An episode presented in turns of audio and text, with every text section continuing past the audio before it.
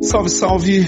Meu nome é Leonardo Sherman e este é o oitavo episódio do Educação em Tempos de Pandemia. Hoje conversaremos com o professor Júlio Moreira, mestre em matemática pela Universidade Federal Fluminense, que tem mais de 20 anos de experiência no ensino da educação básica na rede privada e na rede pública, e hoje é professor do Instituto Nacional de Ensino de Surdos. O professor Júlio Moreira afirma que nós não devemos ter medo da matemática e, pelo contrário, devemos colocá-la no nosso dia a dia e transformá-la em algo natural na nossa vida. E além disso, ele nos conta sobre as dificuldades encontradas pelos alunos surdos durante esse período de pandemia.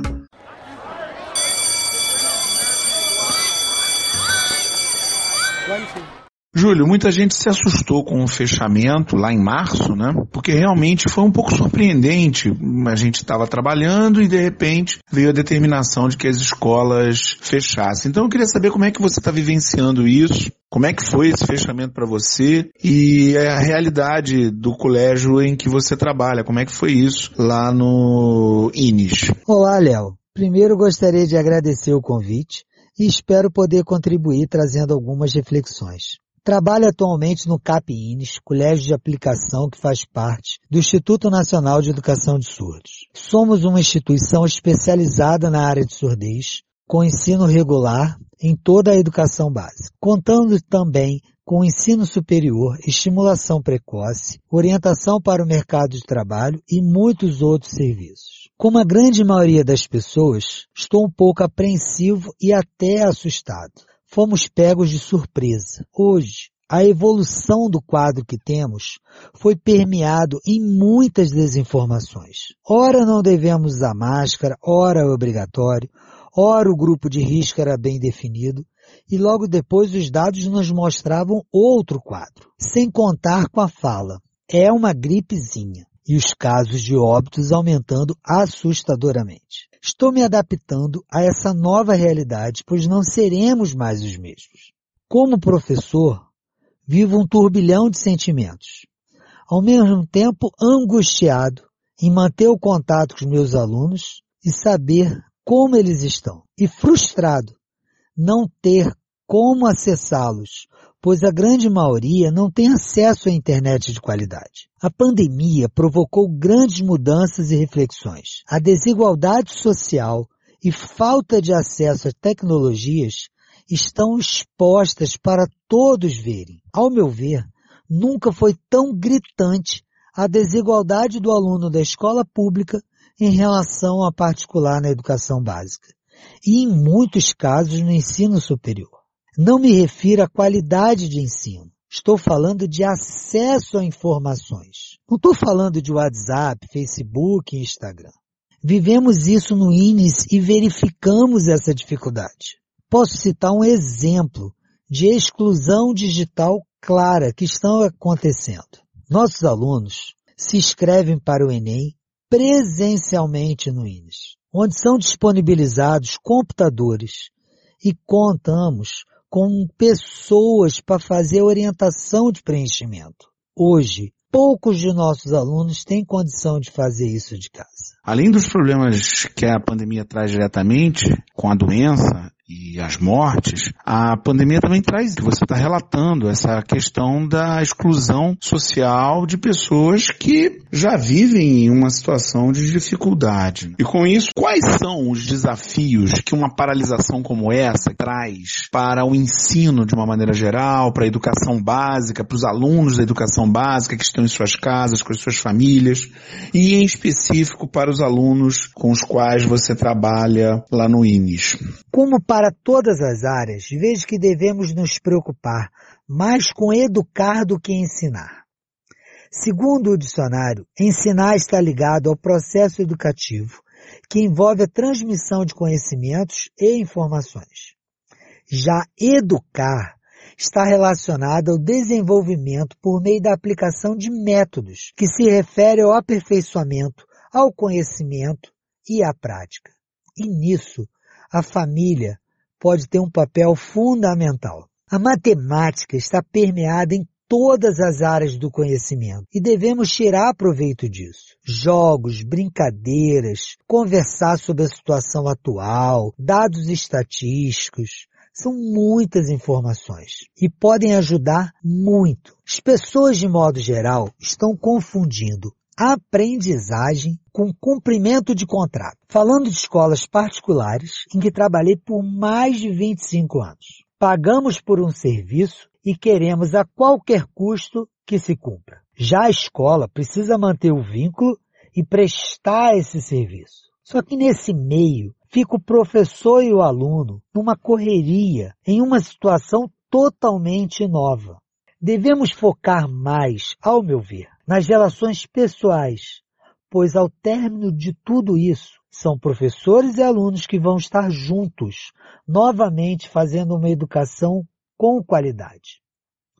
No INES, com nossos alunos surdos, estamos muito preocupados com acesso à informação e tentar de alguma forma manter essas relações. As crianças surdas, em sua maioria, vivem em famílias ouvintes e têm a língua portuguesa, na modalidade escrita, como sua segunda língua. Assim, usuários de Libras, língua brasileira de sinais, podem encontrar dificuldade no acesso às informações. Muitos programas de TV e a rede não têm tradução em Libras, o que preocupa a toda a comunidade surda.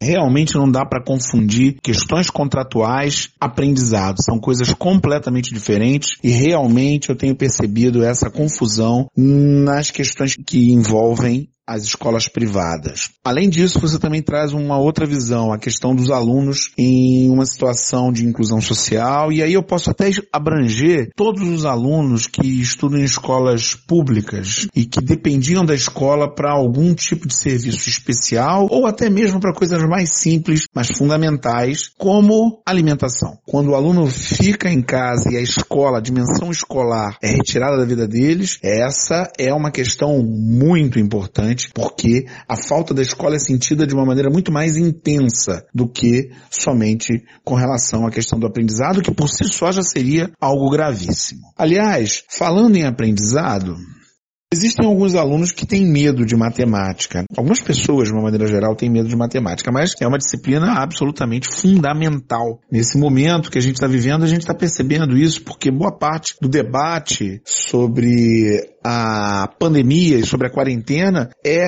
baseada em dados matemáticos, na questão das estatísticas, dos gráficos. Então, considerando a área de matemática, essa área fundamental como um todo, quais são os objetivos possíveis para algum aprendizado em meio a esse período de isolamento social que estamos vivendo e que nós não temos nesse momento uma previsão de término.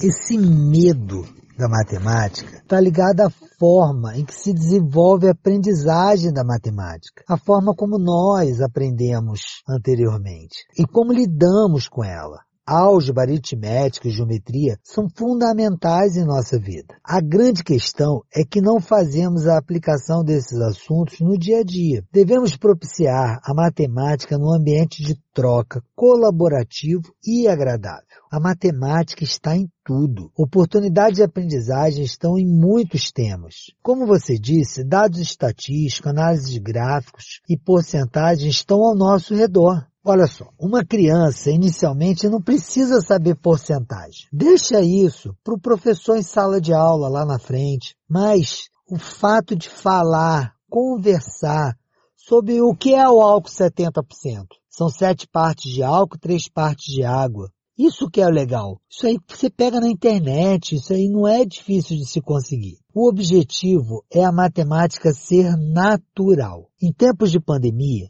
jogos de tabuleiro, exploração de mapa, tarefa, metas a serem alcançadas nesses jogos eletrônicos, o sistema de pontuação dos jogos, uma simples boa conversa, meio que despretensiosa, pode colaborar e muito para aquisição de um conceito matemático. Talvez esse seja o objetivo a ser perseguido, o de naturalizar a matemática e colocá-la no dia a dia de uma maneira mais consciente. Como você disse aí, um diálogo a partir de coisas simples do dia a dia, como o álcool 70%, ou mesmo através da culinária. As famílias estão fazendo mais refeições em conjunto, estão passando mais tempo na cozinha e talvez seja um ambiente rico para realizar esse objetivo que você expôs. Com essa paralisação e dessas dificuldades, o que, é possível fazer para auxiliar o aprendizado de quem quer aprender, de quem quer estudar, de quem está realizando a tutoria, né, um pai, um familiar de alguém que está aprendendo ali matemática nos diversos níveis da educação básica e também na educação inclusiva, aproveitando a sua experiência nesse tipo de trabalho. O que, que você poderia indicar de estratégia, de caminho, de possibilidade? Há muito se fala em parceria família e escola e como juntos podem apoiar o desenvolvimento das crianças. A pandemia trouxe essa questão de como as famílias podem ajudar neste momento. Primeiramente, sabendo o seu papel, pedagogos e especialistas estudam e se preparam por anos para desempenhar o papel de educar. Siga as orientações e qualquer dúvida entre em contato nos casos em que não há orientações de um professor, como falei antes, brinque, se divirta e converse. Mesmo que em um primeiro momento a matemática dita formal não apareça. Na educação inclusiva, como em qualquer educação, devemos promover autonomia e acessibilidade. No caso dos surdos, temos a questão linguística e cultural. Como você mesmo disse, existe essa diferença, né, entre os alunos que estão tendo orientação dos professores e da escola e aqueles que não têm essa orientação.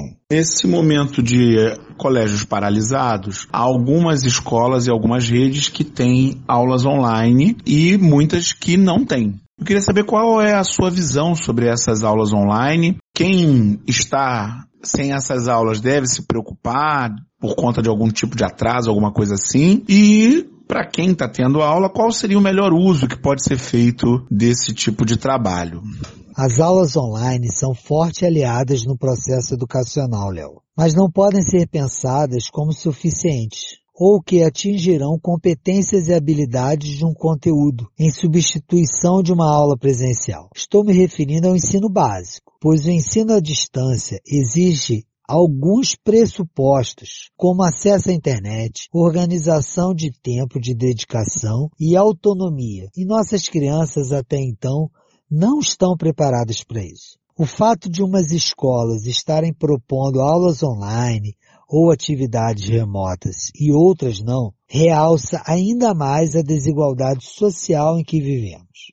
Na verdade, acredito que todo o conteúdo será revisado e apresentado novamente. Mesmo que digam que não, será necessário. No INES, a equipe de matemática está desenvolvendo materiais e atividades, adequações e estratégias para desenvolvermos habilidades e competências em nossa área. O foco é trabalhar no acolhimento do aluno para a volta das atividades, de modo mais eficaz e tranquilo. Professor Júlio Moreira, muito obrigado pelas suas reflexões, as suas dicas. Com certeza vão enriquecer muito e facilitar a vida de quem está tentando passar por esse momento difícil. Muito obrigado.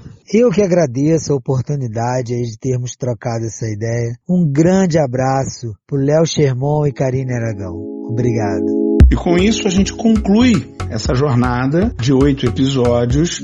Nosso objetivo sempre foi de fazer uma reflexão que pudesse ajudar os colegas professores, as famílias que estão em suas casas lidando com a educação nesse momento de pandemia. Por isso procuramos trazer esses colegas especialistas em suas áreas e aqui fica mais uma vez o nosso agradecimento aos professores Júlio Moreira e Túlio Augusto e às professoras Talita Rossetti, Conceição Vicente e Milena Abrunhosa por terem dedicado uma parte do seu tempo para responder as nossas perguntas e indicar caminhos interessantes, caminhos que podem ser utilizados para aliviar um pouco essa carga que não é fácil da educação em tempos de pandemia. Grande abraço a todos, fiquem em casa, achatem a curva e até quinta-feira no Nadando na Modernidade Líquida. Valeu, pessoal. Grande abraço.